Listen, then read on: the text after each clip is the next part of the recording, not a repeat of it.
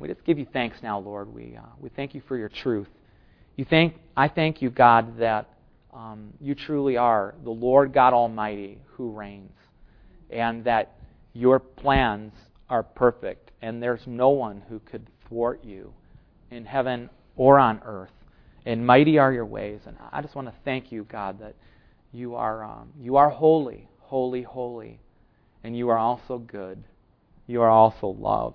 You are just and righteous, and your throne is established in that, and in that we rejoice. And your word goes forth to all the earth, and it brings forth life from the ground. And thank you. As we were gone this last week, it seems like our garden tripled in size, and it just reminds me of that passage that says, As the rain comes down, Lord, and it waters the ground and it brings forth life, so your word goes out into all the earth and it brings forth life. Where there was none, it brings forth life. We can't do that. We can't make a seed grow. But you do, and you delight in doing it. And so, God, I pray that today that you would uh, be doing that in each of our hearts and lives. We need more and more and more of you, God. So be pleased to pour yourself out here now as we meet around your word, and we give you thanks in Jesus' name. Amen. Uh, I titled the message today, How Long Has the Gospel Been Good News? How long has it been good news? Has it been good news for, for uh, 2,000 years? What was that, Todd? I'm sorry?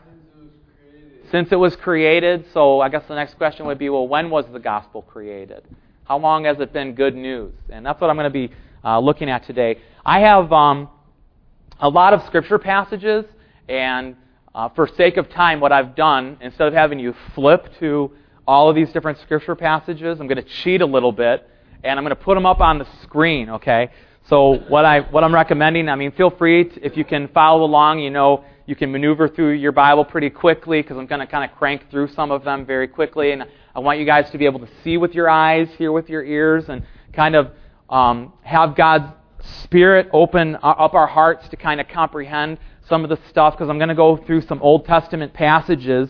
And um, if you want to write down the scripture references, that works.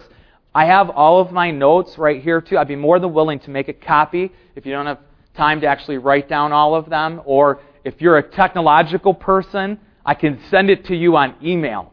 So just send me uh, send me a uh, email message. My email is actually in the church directory. I'd be more than willing to share it if you'd like to kind of just review, kind of go through the scripture passages again. I have found an amazing amount of hope in the passages that I'm going to be covering today. And, and what I mean by that is um, not just hope for now, but um, they've made God, in my mind, huge. They've made him huge. And that's my goal. I mean, that's, I hope that's all of our goals. We need to know more of God. And, and this God is big. And I don't know about you, but I, I can't and I don't think I would worship a God that was weak, a God that was not worthy. And the God of the Bible is amazing. In fact, um, after the first service, I was speaking with one of the people that were there, and I was saying that we, we kind of came to an agreement that he was indescribable. And I told her, well, that's scriptural because there's a verse in Corinthians that says, Thanks be to God for his indescribable gift. Indescribable gift. So words kind of fail, and, um, but God has done a great job at putting together some stuff and keeping it for us, even to this present day. And so we, we looked at the scriptures and we find truth. He reveals himself there. And, and I'm hoping that that's what uh, he's going to do today. So my first passage, and this is the core. I'm not going to stay here, but uh, we could probably. I was thinking that if if I actually could just like rip out. Have you ever thought that if you could just if you had like one page of the Bible, you could actually meditate on that page for the rest of your life, even if you didn't have the rest of it? And uh, this would be one of those passages, in my opinion. And it's Ephesians chapter 1. Ephesians chapter 1. Ephesians chapter 1. Just in case you're wondering, up on the screen, in case you're using a different translation, I'm using the English Standard Version, okay? Up on the screen, the English Standard Version, just in case you're using a different translation. So, Ephesians chapter 1. And it says this Blessed be the God and Father of our Lord Jesus Christ, who has blessed us in Christ with every spiritual blessing in the heavenly places. We like that verse, by the way. We use it quite frequently. Don't fully comprehend what it means, but we use it to encourage one another. You know what I mean? Amen? We bring it up all the time. Even as He, God, chose us in Him, Jesus, before the foundation of the world that we should be holy and blameless before Him. In love, He predestined us for adoption through Jesus Christ, according to the purpose of His will, to the praise of His glorious grace, with which He has blessed us in the beloved. And He actually goes even farther. I mean, this song of praise in Ephesians chapter 1 goes farther. That's just, I'm going to stop there for now because I think I would get overwhelmed and I have I get I get a little crazy sometimes in my mind. Praise the Lord for the Holy Spirit because I just I think that this uh, the truths that are presented in God's Word are so intense and they really from time to time, especially some, some things are hard in God's Word. True or false? True. In fact, the, the Word of God says that it's good for teaching, but it's also good for correction and reproof, reproof and correction, so that we might be adequate and equipped. And I know my, my son, he doesn't like it when he gets reproved. And we've been asking God to give him a sensitive conscience, so sometimes I try to reprove him just with a look, you know, I'm like. and sometimes that works, and sometimes it doesn't. Some of you who have had children, you know what I'm talking about. Um, and some some kids respond to that better than others. Others of them need something a little bit more, like a board of education, and um, and so you you guys know who who those those kids are. When I look at scripture passages, I like to ask, and I've, I've been taught this and I believe it's true use the Bible to interpret the Bible. Um, it's good to go to external resources, but don't, don't end up um, making idols out of external resources and forsaking the truth of God's Word. You know, he, actually says that sometimes we have a tendency to go to cisterns whose water isn't really that good, and he wants us to go to Him. And so one of the things that I do when I read the Scriptures is I ask the 5W and the H question. You know what I'm talking about? Who, what, where, when, why, and how. And so I'm going to do that real quick with this passage. So, who, who is the who in this passage? The who is God the Father, the Lord Jesus Christ, and then us. Do you see them all in there? God the Father, the Lord Jesus Christ, and then us. What is going on? Or what, what is happening? Well, what you see is that God the Father is doing something. Um, he's blessed us in Christ. He's chose us in Him and He's predestined us for adoption through Jesus Christ. Those are the things that this passage is talking about. And um, so that's the what. What's God doing in this passage? He's blessed us, He's chosen us, and He's predestined us unto adoption. That's awesome, by the way. Um, we we uh, just got back from uh, scholarship camp, and it's not scholarship camp anymore. It's a whole different camp. Actually, Awana doesn't do camp anymore. Um, it's actually called Camp Manamana, which is a very spiritual word. Uh, if any of you have ever seen the Muppet Show, it, it kind of goes mana mana do do do do do mana mana do do. That, that, that's our, that's what our camp is named after. And it doesn't mean anything in Greek or in Hebrew. It just means mana mana.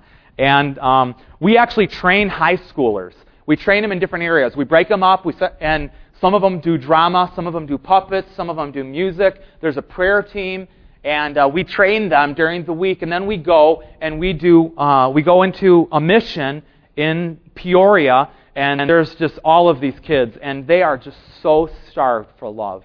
They are so starved with love. It does not take time to connect with these young people, and um, they don't all have the best home lives. Some of them might not know all who their their fathers and their mothers are, and um, you know, adoption isn't about uh, children actually finding parents. It's about parents looking, going out and looking for children, and that's what God has done in this passage. He's he's out, he's about the business of doing it, and and you're going to see that he's very serious about this business of doing it, which is to our joy, actually, to our joy, and that's another thing. All right, so the when. What's the when? When did all this stuff happen? Before the foundation of the world. Before the foundation of the world is happening. Okay, the when. How did God actually do this? How is He, how is he choosing us? How is He blessing us? How is He adopting us? Through Jesus. Through Jesus. That's the 90 percentile answer, right? When, when they ask questions, 90%, you can, you can pretty much answer Jesus, and most of the time you'll, you'll be right. Most of the time with the questions, okay? So, He does it in Christ, in Him, through Jesus Christ, he is the center. He is the one who has done it. He is the Redeemer. He is the Savior. He is the way. He is the truth. He is the life. He's the living water. He's the living bread. He's all in all. He's everything. He's preeminent, okay? He's preeminent. And then why has he done it? Why has he done this? Well, he's done it because. I'm sorry, go ahead. Yes. And it says it right there, right? In love, he has predestined us for adoption. The why is because of God's love, because he is love, and because he's a father and he wants to build a family, he's, his love is motivating him. It's driving him to engage with his creation, which was corrupted by sin. Which was corrupted by sin. And he's that love is pushing him in. And there's a second reason in here, down at the bottom in verse 6. According to the purpose of his will, to the praise of his glorious grace. So he's doing it because of his love, and he's also doing it because he's all about putting together a people who will glory in his grace, who will sing a song like, I am free to run, and I am free to dance, and I'm free to live in you because you're everything to me. And that's praise, okay? It's not about, you know, some sort of religious process. It's about like, you are everything to me, Lord. You are my life. You are my bread. And, and without you, I can do nothing. And he's all about doing that to the praise of his glorious grace. By the way, his grace was most manifested where? In the cross of Christ. For through the law, through Moses, we received the law, but grace and truth through Jesus Christ. By the way, that's a whole other message because I don't really think that grace is just unmerited favor. Grace is a whole lot more than that. In fact, I would almost be well to say, in short, grace is Jesus. Grace is Jesus. It's hard to separate Christ from the grace of God. He is the grace of God. For by grace I have been saved through faith. Couldn't you put there? For by Jesus I have been saved through faith. Just think about that, something to chew on. There are some passages, by the way, where it does mean favor, but not all of them. Okay, not all of them. That's a great word study if you like to do that. Actually, go through the uh, Old and New Testament because grace is found in the Old Testament as well. There's a great picture there in the Old Testament where it, where it exists. Okay, so he's doing it because of his love and to gather together a people to praise the glory of his grace. And so we gather together and we praise Christ. You know, and does the worship time end when the singing ends? No, man, no, it doesn't. It just continues on. In fact, when Pastor Paul is up here and he's proclaiming truth from this book, he's singing. He's singing praise to God. Okay? The preacher is actually just worshiping God. That's all they're doing. Okay? And when we share our faith with other people, that's what we're doing. We're worshiping God. Okay? Worship is more, it's not about music, it's about, um, it's about loving God. Now, there's a whole lot of pictures in the Old Testament of the gospel. There's a whole lot of pictures. God has put it in there. He really knows that we are thick sometimes. I've probably said that sometimes. We have problems understanding things. In fact, Romans even goes so far as to say that there's none who would seek after him, no, not one. And so um, he's placed these markers through time.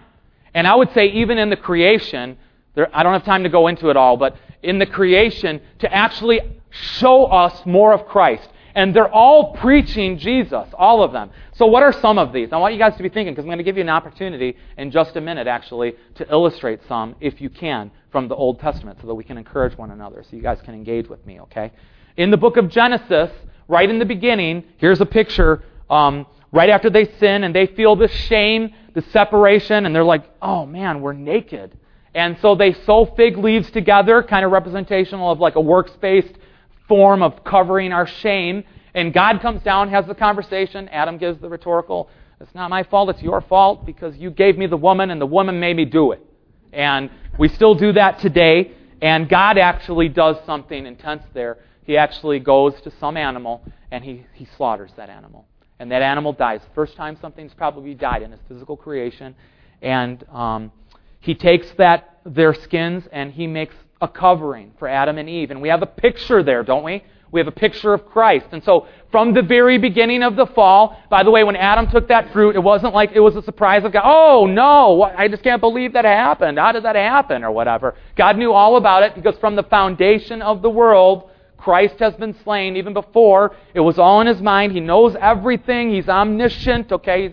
And he knows it all. And he's, he's about um, putting together some pictures so that we know him He's desirous so that we know him, okay? So the sacrifice of the animal for covering, that's in Genesis 3:21 by the way. Hebrews 9:22 says without the shedding of blood, what? There is no remission of sins.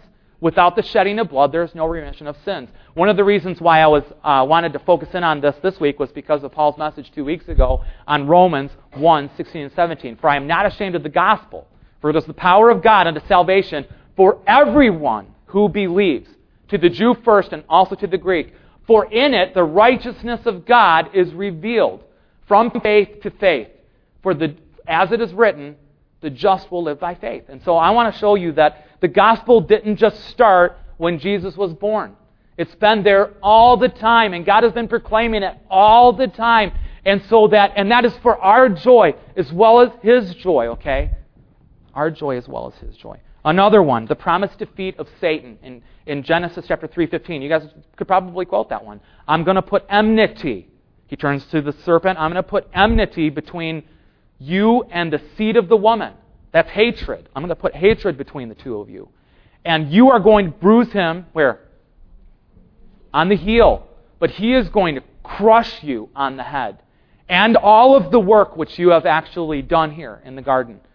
And by the way, you know that God is not just about restoring what we had in the garden? He's actually about bringing about something even greater.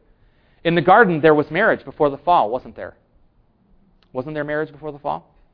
Adam and Eve were married. You know, that's where marriage actually comes from. Jesus said um, from the very beginning, it's been this way one man, one woman, until death. And do you remember what the disciples said? Well, if that's true, man, I don't. This is crazy. Are you crazy? Is that in there? Is that really in there? They actually said that. And so, but in the resurrection, is there going to be marriage? There will not be marriage in the resurrection. So, what I'm saying is that even the beauty of God's original creation, and He looked at it and said it was good, and there was no corruption whatsoever, the latter that Christ is bringing is going to be greater than the first. It's going to be greater than the first. We'll actually understand why God created marriage. That marriage is actually a type and even, as, even in its perfection in the beginning, its fulfillment will be in the end. Glory to glory to glory. By the way, do you know that salvation, that when the Bible talks about salvation, that it talks about it in like three different ways? It talks about how we were saved from our sins. It talks about that I need to be saved today. I need grace today to save me. Even as a Christian, I need grace.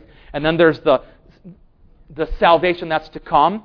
And one is redemption, one is sanctification. Sometimes you got to look at the context. Context is king in the scriptures, right? One time when you talk about salvation, it's talking about redemption. Sometimes salvation is talking about our sanctification. And sometimes when the scriptures talk about salvation, it's talking about glorification. Glorification in the end, okay? So it's important when you talk about salvation, because we talk about being saved, it's like, well, what form of salvation are you talking about? Well, I'm talking about the end. Like when, when the acorn of my body is made into imperishable. And we see, as we have it right now, we're seeing through a glass dimly, right? All right, so um, what's another picture? I have some more in Genesis. Pictures of the gospel. You guys have any? I'm sorry? Isaac, huge one. Huge one. With when uh, God promised the promised son, son of the promise, gets old enough, probably a young teenager, God says, I want you to go and sacrifice your son, your only son whom you love. I want you to do it to me. By the way, you want to know something really cool about Genesis chapter 22, where that story is recorded? It's the first place in the Bible, and this is important. It's the first place in the Bible where the word uh, love actually is written. It's also the first place in the Bible where the word worship is written. And it's also the first place in the Bible where the word obey is written. Take your only son, the son whom you love, Take him to the mountain and worship me by sacrificing him to me. And then he, he was willing to do it, right? He was willing to do it. And he took up the knife, and, and God stayed the knife, and he gave him another sacrifice. It, a ram was caught in the thicket, and they sacrificed that lamb and uh, that ram. And, and um, Abraham received his son back as from the dead. We were talking about this at scholarship camp, and the, the question that was brought up was Do you think that if you asked Abraham, Do you love your son? Before they went up the mountain, he would have said yes. And when they came back down, if you were to ask him, Do you love him more or less or the same right now? And the answer would have been, I, I love him more. because I've received him back from the dead by faith. And that's exactly what it is. His faith was so severe. And that was a, that was a type. That's a whole big, that's a great passage, actually, to talk about the gospel, because it's all about it. Except God didn't stay the knife, right? He was pleased to crush Christ, putting him to grief so that he might reconcile us. And uh, that's a picture. Any other ones? Noah, absolutely. The ark is a picture of Jesus Christ. And the flood is a picture of, of God's judgment, actually, okay? And, and there were eight people that were saved from God's judgment. The ark is a type of Christ. You know, we get in Christ. If you're not on the boat, you're going to die. If you're not in Christ, you are going to die. The wrath of God will abide on you, okay? And by the way, um, um, removing the wrath of God from us is not a bad motive for coming to Christ, but it's not the best motive for coming to Christ, okay? It's not a bad motive. I mean, how many people do you know that's like, hey, look, do you want to die and like burn forever and ever in fire and, and, and have worms and gnashing of teeth and, and you do that? I mean, do you really want to do that? I think there's no human being who would be like, yeah, I'm really looking forward to that for all forever and ever. And um, there, there isn't anybody. And, and so it's not a, you know, we need to flee. We need to get on the boat. When God says He's going to do something, He's going to do it. He will do it. And, and there is a judgment that is to come, okay? But that's not the best reason for coming to God. In fact, uh, and I think that's what Paul was talking about two weeks ago when he says that, that, um, that redemption, the forgiveness of our sins, is just the beginning. That opens up the vista of the beauty of Christ. And now we are free. We are actually free to begin a glorious love relationship with Him, which is our joy when we are on the mountaintop and when we are going through terminal illness, when we're suffering and it seems like we have nowhere to bear, and we say, Blessed be your name, Lord. You give and take away, but blessed be your name. You are still my joy today, and when you're on the mountain. And, and, and so we, we need to have that. And that is the greater. That is the greater purpose for coming to God. The relationship that is restored to Christ through the reconciliation, or to, you know, between us and God that Christ has provided, all right? Um, more to say on that in a little bit. All right, so Noah, Abraham, anything else? Joseph as well, absolutely.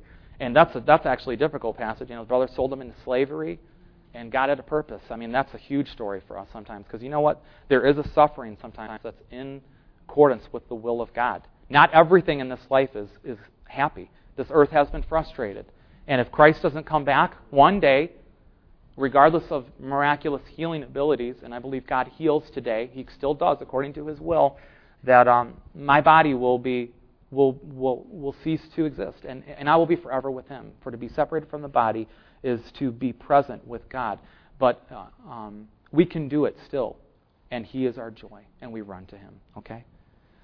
Uh, Abraham and the circumcision, and in Genesis chapter 17, when God said, "This this is the sign of the covenant." And there was a cutting away of flesh, and it was a blood sacrifice, and he's like, look, this is a sign that you're in relationship with me. Hello? That's actually a type of Christ. It is, actually. We don't do that any longer because it was, actually, it didn't come from the law only, although the law recorded it. It first started with Abraham, and it was a sign that they were in a covenant relationship with God. You will be my people, I will be your God, and um, so that was a sign of the covenant. We have the cross today and that's one of the reasons why we don't need to. But the circumcision, and we're going to catch up on this in a little while, you're going to see, circumcision still applies to us today. It still applies to us today. It's just not physical. That circumcision in, that God gave to Abraham was actually only to men, and it was physical. But it was pointing towards a greater circumcision, which you're going to see, okay? Um, in Exodus, you have just the beautiful picture, phenomenal, right? And that is the um, what's that one? Yeah, Passover lamb. Okay, the Passover lamb. And John the Baptist, when he saw Jesus, his cousin even, they probably had like meals together when they were younger, but at the right time, his eyes were open to the truth. And at the beginning of Jesus' ministry, he said, "Behold, the Lamb of God, who takes away the sins of the world." The Lamb of God who takes away the sins of the world. And that's a picture of the Passover lamb and, and, and the angel of God going down into Egypt and taking out the firstborn of every family, the firstborn male of every family, from Pharaoh to the, to the lowest servant family. And the only way to escape that was to slaughter the lamb, put the blood on the doorposts of your house, and stay in there while the judgment of God walked through the community. And not one that was in the house was, was judged, okay? Not one. They were all saved. In Exodus, you have water from the rock. You have manna. Jesus is the manna, okay? That was just a picture. Jesus says, don't, don't work for the food that perishes. Eat the eternal food. Manna was a picture of the Christ that is to come. And then lastly, that I have on here, the Old Covenant, which was established, which is the, the law through Moses, okay? The Old Covenant, the Old Testament, the Old Testament. It was written on, on stone tablets, and those tab- tablets were placed into the Ark of the Covenant, and the law was written down in a book, and an animal was slaughtered, and he took the blood and he sprinkled it on the people, and he sprinkled it on the priests, and he said, This is the, this is the covenant of which that we're making. And there's more. By the way, animal sacrifice actually uh, existed long before the law came. Job, actually, who probably lived right after the flood, he sacrificed animals too. So they were not without revelation. Even if they were without the, the written word, they were not. God has never left a generation without His truth. Never. Okay. And so, and remember, even uh, Cain and Abel, they were sacrificing, weren't they? And Abel brought a blood sacrifice too. He brought a blood sacrifice. So just be thinking about that as we as we go. Anyone else have any other pictures in the Old Testament? I'm sorry. Daniel, absolutely, and Shadrach, Meshach, and Abednego, and the suffering of which they they incurred. There's so many illustrations. Okay, so many illustrations, and God's been teaching me a lot about that. Well, in the New Testament, in John chapter three, Jesus actually is meeting with Nicodemus, and he says, um, "You must be born again." No one will enter into the kingdom of God unless you're born again. And Nicodemus is like, what are you talking about? He actually says, How can these things be? How can these things be? And you remember what Jesus said to him? And I believe that he was very tender, you know. Uh, and he looked at him and he says, Are you not a teacher in Israel, and yet you do not understand these things? And inferred what inferred in Jesus' words is that here you are, you're a leader, a, a rabbinical teacher, a, a teacher of Israel, and yet you do not understand.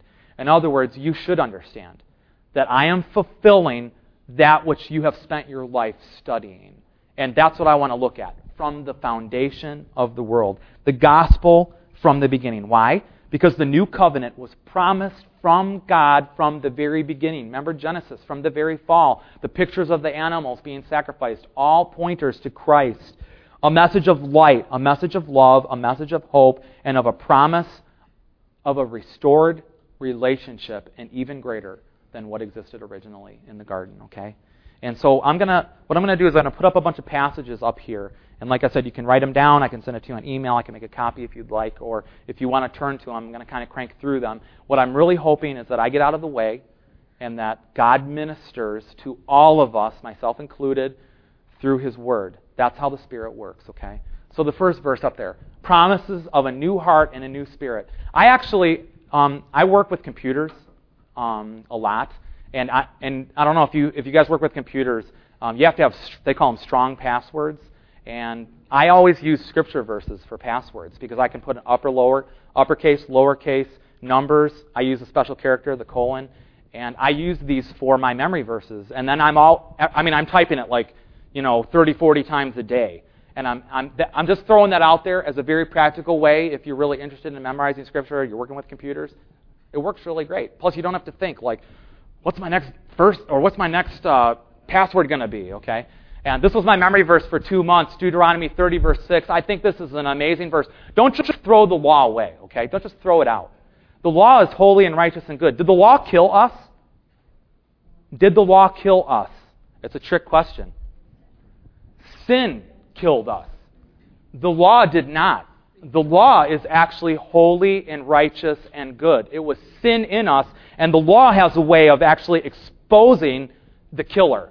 It's like it, it turns the light on the, the instrument that destroys us, okay?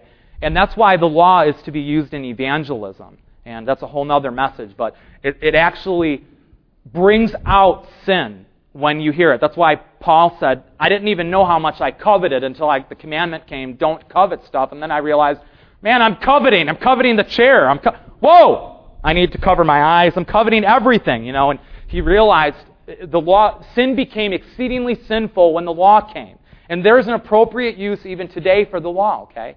And um, I believe it's in evangelism. I believe that that's what the Bible teaches. and, and because it reveals our need for God. But don't throw everything out. There's stuff in here that's beautiful. This is beautiful. And it's right in the middle of the law. Look at this verse. And the Lord your God will circumcise your heart and the heart of your offspring, so that you will love the Lord your God with all of your heart and with all of your soul, that you might live. Did the law do that? The law does not do that. The law actually illustrates sin, and it offers no power for me to love God. But look at right here in Deuteronomy, in the law, in Deuteronomy 30, verse 6, look at what's happening. Who's taking the action? The Lord is taking the action. And what is He doing? He's circumcising our hearts. Not just a flesh circumcision, but He's circumcising our hearts and the heart of your offspring. By the way, that's an awesome verse for, for those of you who have children or who have grandchildren who are not walking with the Lord. And you've probably spent hours praying or maybe hours even trying to lecture your youth into, you know, don't you love God? What's wrong? Why are you making the choices that you're making? And look at this hope verse. Circumcise your heart. Why? What is he going to do? It says, so that you will love the Lord your God with all of your heart and with all of your soul, that you might live. Where does the love come from? The love actually comes from God. We don't even generate the love. The love actually comes from God. He is so serious about raising up a people who love Him that He sends an alien entity into the world, and a human entity, into the world to conquer us. And when we're conquered, the result is love. Love for God. That's what it is. Okay, the next verse Ezekiel chapter 11, verses 19 through 20. And I will give them one heart, and a new spirit I will put within them. I will remove their heart of stone from their flesh and give them a heart of flesh, that they may walk in my statutes and keep my rules and obey them, and they shall be my people, and I will be their God. I want you to take note in all of these verses who is taking the initiative, and who is being acted upon, and what is the role of the person who's being acted upon. Yes. I mean, he's like doing everything. Look at it. I'm going to give them one heart. That's unity, by the way. Jesus, and you're going to see in just a minute. That's unity. One heart. I will put a new spirit within them. I'm going to remove, this is all about regeneration. We once were dead, but now we are alive. I once was blind, but now I see. I once was deaf, but now I hear. I once couldn't speak, but now I can. I once was lame, and I couldn't even get out of the, off, the, off the chair, and now I can run. I once was in a grave, and God came and spoke, and I was raised from the dead. And it's, it's not a whole lot going on there with me. There is some, we, need to, we do need to make a choice, but underlying that choice is God. Okay? All right, next verse. New heart, new spirit. Ezekiel 26, verses 26 and 27. I will sprinkle clean water on you, and you will be clean from all your uncleanness, and from all of your idols I will cleanse you. What does that remind you of? The blood of Christ. The blood of Christ. Peter actually talks about this, that we've been sprinkled with the blood of Christ. In the Old Testament, the covenant, they were actually sprinkled with the blood of the animals, okay? And, and how are we forgiven? Through the blood of Christ. And from all of your, and I will give you a new heart. Look at that. And a new spirit I will put within you. There it is again, a new spirit. I'm going to invade your lives. I'm going to invade your lives, and I'm going to change you there's actually a song we've been singing for a couple months now. It's called From the Inside Out.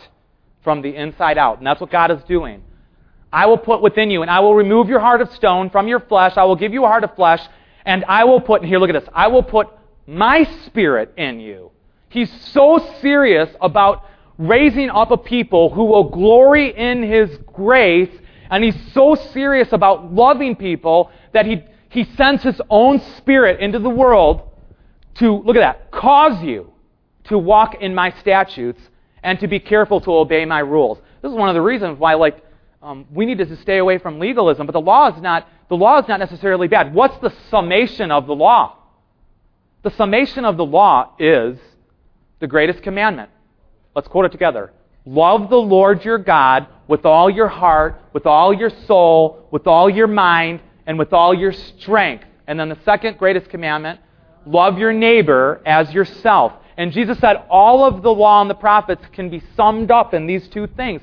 So you know what God's talking about when He says, I'm going to cause you to walk in my statutes and be careful so that you will obey me? Remember, worship, love, and obedience are tied together. Read it in, in Genesis 22. They're, all, they're synonymous. You can't, you can't worship and not have love. You can stand here and sing songs all day long, and if you don't love God, you're not worshiping Him.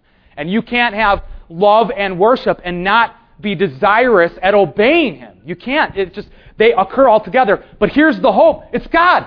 He does it. He's the one who does it. And if the summation of the law is to love God with all of my heart, with all of my soul, with all of my strength, and to love my neighbor as myself, what he's saying is, I'm going to cause you to do this. I'm going to cause you to do this. So, how many of you have relationships in your lives, horizontal relationships, and you have like a dollar in your pocket, and the person comes in uh, into your sphere of influence, and, and they like come to your soul, and they like they ask you for four million. You know what I'm talking about? They're like, I need four million dollars, and and you look at them and you're like, I have a dollar in my. You're thinking, I have a dollar in my pocket, and I I have already allocated, Lord, that dollar to buy me an ice cream cone at Dairy Queen, and I'm not I'm not giving it out. And what happens is God creates these horizontal relationships. Sometimes they're a joy and sometimes they're a challenge. Why does He do that? So that we can draw down on Him and we draw down deep on God. And what happens is, is that when these, when these relationships come into our lives, we actually get out of the way, and the Holy Spirit brings the $4 million, and it flows right through us. That's ministry. Ministry is loving relationships. That's what it is. It's not about doing something, it's about loving people, okay? And it, it looks like we're doing something outside, but it's about love. If you don't have love and you're working in ministry, then eh, that's not ministry. Okay, that's not ministry. And so I will cause you to walk in my statutes. I will put my spirit within you. Okay, David, next, next slide, please. New heart, new spirit. Jeremiah 24 7. I will give them a heart to know that I am the Lord. And they shall be my people, and I will be their God, for they shall return to me with their whole heart. This is not something that we generate. This is something that God does. You saw it already. New heart, new spirit. It's like the wind. It's regeneration. Titus actually talks about this when he says there's a washing and regeneration and renewing of the Holy Spirit. Not through works of righteousness which we have done, but according to his mercy, he has saved us by the washing and regeneration and renewing of the Spirit of God. And our hearts cry, I am free to love you. That is amazing. And it is the work of God, and we magnify him and extol him. Okay, next verse. Mm-hmm. John 17, 21. This is the unity thing. I will give them one spirit to be together. Remember what Jesus said? That they may all be one, just as you, Father, are in me and I am in you, that they also might be in us, so that the world may believe that you have sent me, that the world might come to join in the praise of his glorious grace. Ephesians 1.16 actually evangelism is just that. We're like we're worshiping this glorious god and we're inviting the peoples of the world with us to join with us into this magnificent chorus of praise of, of every tribe of every nation. That's mission focus. That's mission focus. How do these missionaries go? How do they go into the frontier? How do they give up their families how do they do this? Because of the love of God, okay? Next verse. In their hearts. Ephesians 1:13 In him you also when you heard the word of truth the gospel of your salvation and you believed in him you were sealed with the promised holy spirit who is the guarantee of our inheritance until we acquire possession of it here it is again and notice that it's in the same same section of verses that I quoted at the beginning, to the praise of his glory. To the praise of his glory. This is Christ and the sending of the Holy Spirit. Actually, the disciples received the Holy Spirit when he was raised. Remember, he was raised. John is the only place that this is recorded. He breathes on them and he says, Receive the Holy Spirit. And then at Pentecost, the Holy Spirit comes in power. And when we believe, we are sealed in Christ with the Holy Spirit. He's our down payment. He invades our lives, never to leave us. In the Old Testament, people could be filled with the Holy Spirit, but He could leave them. Not so with us in the new covenant, okay? God is serious about keeping us loving Him. Saul, at one time, went up onto the mountain where the prophets were, and he was like, it was like a charismatic worship service up there, man. They were like glorying in God, singing songs. He comes down the mountain and they're all like, look at Saul, dude. He's like one of the, pro- he's like a prophet. He's filled with the Spirit of God and he's all rejoicing in the Lord. And then later on the time comes and he's asked to do something and he doesn't do it. And instead of the joy of the Lord, he actually gets tormented. And, and, and that's not so with us in the new covenant. That's not so. The Holy Spirit has come, promised in Ezekiel, and we've been given it freely. We've been given Him freely. Okay, next verse. Romans 8 9. You, however, are not in the flesh, but in the Spirit, if in fact the Spirit of God dwells in you. Anyone who does not have the Spirit of Christ does not belong to Him. And so, again, you see here that there's a direct connection between our relationship with God, the Father, through Jesus Christ, and the receiving of the Holy Spirit. Every believer has the Holy Spirit. Jesus spoke of the coming of the Holy Spirit in John 14 and 16, and I already spoke about these other points. Okay, bring up the next slide. This is, these are now some verses in the Old Testament about the coming of a new covenant. Jeremiah 32, verses 38 through 41. And they shall be my people, and I will be their God. I will give them one heart and one way. Doesn't that sound like um, John 14, 6? And Jesus said to Thomas, I am the way and the truth and the life. Makes me wonder if Thomas knew this passage. Did he see it? Did God, you know, Jesus told Peter, flesh and blood did not reveal this to you, but my Father who is in heaven. And I think that these people could understand and comprehend this. At least at, at some point in time, they're like, whoa, this is Jesus that I've been reading since I was a little kid. I will give them one heart and one way that they might fear me forever for their own good and for the good of their children after them. Parents with children again. Hello. Where is our hope? Is our hope in our, ch- our children's ability to change themselves? Our hope is in our God. And in, in Him we trust. We go to Him and we're like, Lord, I need you. I need you to move on my child's behalf from the very beginning to the very end. Isn't that the role of a parent? To evangelize their children, to love their children as Christ loves the church, to, to pray for them. And what is our prayer? Cast your burdens upon the God who has promises like this, who delights in saving entire households. And there's a lot of young Christian people, by the way, that are falling away from the Lord when they hit adole- their older adolescence. I'm really concerned about that. I don't understand it all, but we need to be in prayer about that. I also believe, however, that there's uh, you know, a generation of young people that are, are going to take God seriously, and maybe He's bringing a winnowing rod here. You know, are you going to take me seriously or not? No more playing around. No more mediocrity. You're either for me or you're against me. If you're going to live in the world, live in the world. If you're going to live for me, live for me. And the beautiful part about it is, he does it. And I think he, he needs to awaken them to that, okay? I will make that with them, here it is, an everlasting covenant. Not, not just a short one, but one that's going to go on forever and ever, that I will not turn away from doing good to them, and I will put the fear of me in their hearts. There's another promise right there an awesome, like, you are an amazing and awesome God. If I see you, I'll probably die, and then you'll have to raise me from the dead again. But that's okay. I'm all right with that. If, it's, if, you, if that's what's going to bring you honor and praise, then, then go, go ahead. That they may not, look at that, turn from me. That's an awesome passage.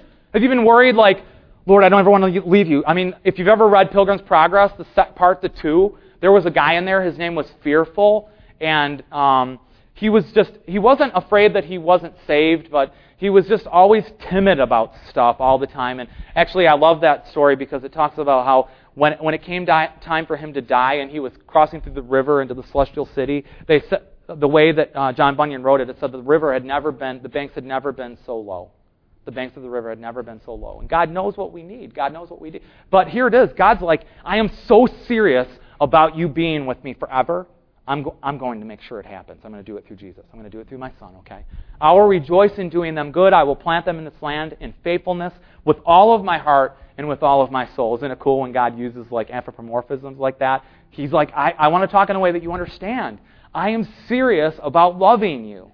I am serious about this. I'm so serious about it, I'm going to help you. And I'm not just going to join with you, I'm going to change you. I'm going to do it from the inside out. All right, next verse. Jeremiah 31, verses 31 through 34. Behold, the days are coming, declares the Lord, when I will make and here it is, new covenant with the house of Israel and with the house of Judah. By the way, salvation is from the Jews, right? And the reason why salvation is from the Jews is because Christ, Jesus Christ, was born of that lineage. And so we are grafted in. If you're not a Jewish person, we have been grafted in to Jew, the Jewish lineage. And so this promise is for us. Okay? This is for us as well. We've been grafted in to this promise. I'm making a new covenant with the house of Israel, with the house of Judah, not like the covenant that I made with their fathers on the day when I took them by the hand to bring them out of the land of Egypt. My covenant that they broke, though I was their husband, declares the Lord. Look at the intimacy. The intimacy in that picture, okay? Another reason why he created marriage. He wants us to understand how he feels about us, okay? But this is the covenant that I will make with the house of Israel after those days, declares the Lord. I will put my law within them. I will write it on their hearts, not on tablets of stone, but on, in our hearts. By the way, that's recorded in Corinthians, that God has done this through Christ. I'm not going to cover that, but. And I will be their God, and they shall be my people. And no longer shall each one teach his neighbor and each one his brother, saying, Know the Lord, for they shall all know me, from the least to the greatest, declares the Lord. For I will forgive their iniquity, and I will remember their sin no more. This is a beautiful thing. So I go up to Ken, and I'm like, Ken, do you know the Lord? And he tells me. Yeah. He does. And, and, and it's a beautiful thing. I don't have to go up to another Christian and be like, Do you know the Lord? Know the Lord. Because he's, he's like everywhere, but you're, and, and, and he knows everything, and he's all powerful, and he's omnipotent, and you're his favorite person. And so am I. And you know him. And how does he do that? Because he's the Lord. And so you see in this, what is Christianity? What is it? Dave, bring up the next verse here. They will all know me, remember that, and forgiveness of their iniquity. Jesus took the cup and said, This is the cup that is poured out for you. It's the new covenant. I'm pouring it out in the new covenant, which is being sealed in my blood. I'm going to sacrifice my body, and I'm establishing a new covenant. He said it another way when he said, New wine cannot be put into old wineskins. New wine has to be put into a new wineskin. And he was talking about the new covenant that's coming. And he's establishing it through his death. No longer a sacrifice of an animal. No longer a sacrifice of, uh, according to the law. He's fulfilling the law, though. Okay? He's not abolishing it. He is fulfilling it. The law was wrote to point to him as a sacrificial lamb. And so now he offers it as a high priest and as the offering itself. The fulfillment, pointing to the glory of God. New covenant in my blood. Next verse. In him we have redemption through his blood, the forgiveness of our trespasses according to the riches of his grace. That's awesome. That is just an amazing verse. And Jesus was able to forgive people on the earth of their sins even before he offered himself as a sacrifice. Remember that? He did it several times, and the Pharisees got, they did not like him doing that. But frequently, he says, What's easier for me to say? Get up off your pallet and walk, or your sins are forgiven you. I'm going to say, Your sins are forgiven you, so that you understand that I have authority on earth to forgive sins. And he's the only one who can do it. Because to God, the gospel was already established. You see what I'm saying? Now, there were still some things for his soul to go through, and the Garden of Gethsemane is the night of darkness for our Lord. Every time I think of it, it just breaks my heart. But the reality of it is, he had to go through that time to show himself as a strong high priest and worthy as a high priest and as a sacrifice to do it. And we praise God for it. The forgiveness of our trespasses. And this is eternal life that they may know you, the only true God, and Jesus Christ, whom you have sent. And so, again, remember the Jeremiah passage. You shall all know me in the new covenant. In the new covenant, you're not going to wonder, well, what does the Lord's voice sound like? Because you will know him. Okay? You will know him from the least to the greatest. Okay, next next slide. Colossians 2, 9 through 14. I really tried to trim this down. I'm really sorry, but I could not because it's just too beautiful. And I want you to picture in your mind, the, I probably should put it back up there again, Deuteronomy 30, verse 6, where it says, The Lord your God will circumcise your heart and the heart of your offspring, that you will love the Lord your God with all of your heart and with all of your soul, so that the fulfillment of the commandment and the walking in the commandment to love the Lord our God is not even up to us. It's up to, it's up to I'm going to say it, Christ in us, okay? So check out this passage. This is amazing. For in him, Jesus, the whole fullness of deity dwells bodily. I'm sorry, I had to put that in there because it's not really, I mean, it's part of the point, but it's just too glorious and I wanted to worship him, so. And you have been filled in him, who is the head of all rule and authority. And in him, here it is, also you were circumcised with a circumcision made without hands, by putting off of the body of flesh by the circumcision of Christ, having been buried with him into baptism, in which you were also raised up with him through faith in the powerful working of God, who raised him from the dead. And you, who were dead in your trespasses and in the uncircumcision of your flesh, God has made alive together with him, having forgiven us all of our trespasses by canceling the record of debt that stood against us with its legal demands. He set it aside because he nailed it to the cross when he nailed Jesus' body there. That is absolutely a phenomenal verse. Now, what I'm saying is the gospel is preached in Deuteronomy 30, verse 6. And there is the fulfillment of it. It took a couple thousand years before it came, but it did. And now we are circumcised. We call it something else. We call it being born again. We call it regeneration. We call it being raised from the dead. Whatever you want to call it. And, and Paul is going to get into this in the future as he goes through Romans, especially when he hits around Romans chapter 6, because this is what happens. We've been circumcised. Our sin nature has been crucified with Christ. And we have died. And now we're alive. And we don't boast in anything that we do because the life that we live is not ours. It's Christ in us. You see what I'm saying? I mean, it's phenomenal. I love this. And we're going to see in just a second why. Why I love this so much. And why you guys love it so much. I'm hoping that you're singing with me, that your hearts are singing, okay? All right, and this is actually, believe it or not, my last passage. And um, this passage is just absolutely amazing because I don't know how God did this, but He actually wrote about me with this. You know what I'm talking about? And he, I don't know. Do you, have you have you guys ever read this and be like, "That's me"? How did he do that? How did he write me into his eternal book? How did he do that? And so, for consider your calling, brothers. Not many of you were wise according to worldly standards. Not many powerful. Not many were noble, of noble birth, but God chose what is foolish in the world to shame the wise. God chose what is weak in the world to shame the strong. God chose what is low and despised in the world, even the things that are not. There I am. There's Carrie. The things that are not. The things that are not, God chose. God did. Did you see it three times there? I like how it kind of lined up, too. God chose, God chose, God chose. God did these things. He did these things, and they're marvelous in His sight. God chose the things that are not, to bring to nothing the things that are, so that no human being might boast in the presence of God. You know, I'm actually glad that I can't boast in the presence of God. I hope that you are. I mean, it's Him, it's all Him. He's done it all, He's done everything. And He's done it in such a way that boasting is removed. That's what's so offensive about religious systems. Do you know what I'm talking about? Even within evangelical Christianity, we have a tendency to do this. We can structure ourselves a system, and in the end, when we put ourselves into the box and we do the things that we need to do, or whatever, you know, and that was a no, no. We do the things that we need to do. We come out the other end, and we're like, "Thank you, God, for helping me along the way." But I actually added some in there, and I was very disciplined in that. And but I appreciate the extra assistance that you you add it. And, and we end up boasting in ourselves. Now, I'm, I'm using it as an exaggeration, but it looks something like, it looks something like, man, I stumbled again in that besetting sin area. And now I need to do this, and I need to do this, and I need to do this, and I need to, I need to pick up, I need to have this much time, devotions, and, and I need to have this over here. And, and those things are not bad things, but you can you can build a religious system. And there's some religious systems that are like Jesus is 95% plus the 5% that I add in of my part, you know, the choices that I make. And, uh, and so, if that were true, I could boast in it. I could be like, thank you, Jesus, and thank you, me. Thank you, me, actually, for that. And I probably shouldn't say this, but I'm going to do it anyways. Um, I actually don't don't like the song "Thank You."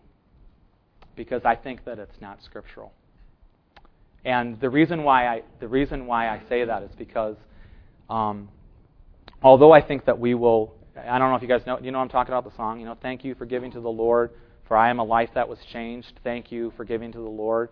Because um, I'm here in heaven because of what you've done. And that's basically the story of that, that song. And um, I think that this removes that boasting. I think that you and me and everything. Did I do anything? If there's anyone in heaven, did I do anything to get them there? Do I deserve any praise whatsoever? No. Because all boasting has been removed. And if you see anything good in me, if you see me doing anything good, that's inside, it's because it's not me. It's because I've died and it is now Christ. And God has removed all boasting from man because of the cross and because of sin.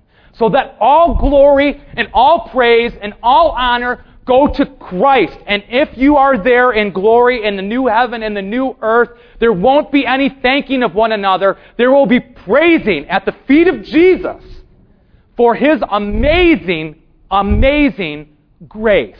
Now, don't get me wrong. If you hear what I'm saying, your love for God and your boasting in the, Christ, in, in, in the cross of Christ and in his life, that is that love relationship that, you know what it is. We're, we're tapping into something supernatural. We are tapping into the love relationship of Jesus to God the Father. And he actually, what happens is, is that if you feel any affection towards God, in truth. I'm not talking about religious affection. I'm talking about if you feel affection towards Christ, towards God the Father, it's because Christ is dwelling in you and you are tapping into the love of Jesus Christ for the Father. And it is that love which sent him into the world to embrace poverty and to embrace the cross and to die. Not my will, but yours be done. And if you have affection for Christ in that way, that is missionary love. I don't choose to be a missionary because I'm like, there's anything good in me. I would never do it. I would never sacrifice myself. We never would because of sin. But Christ in us would. And he says, I want you to go to Frontier Missions. Get in that 10, 1040 window. Get over there. I want you out there. I want you on the front lines. I want you to sacrifice your life. And I'm worthy of it. And we see God and we see the gospel with the vision of Jesus Christ, and we see others with the vision of Jesus Christ, and all boasting has been removed. And that is the way God has planned it.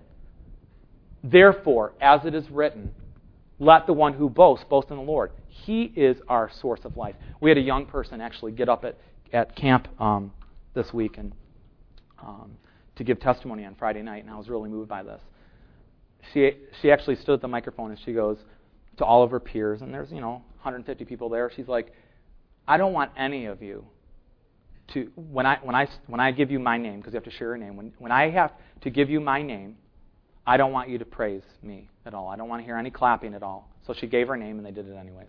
But um, what she said was intense. And I'll be honest with you, I don't listen up, young people. I don't meet very many people with that sort of spirit.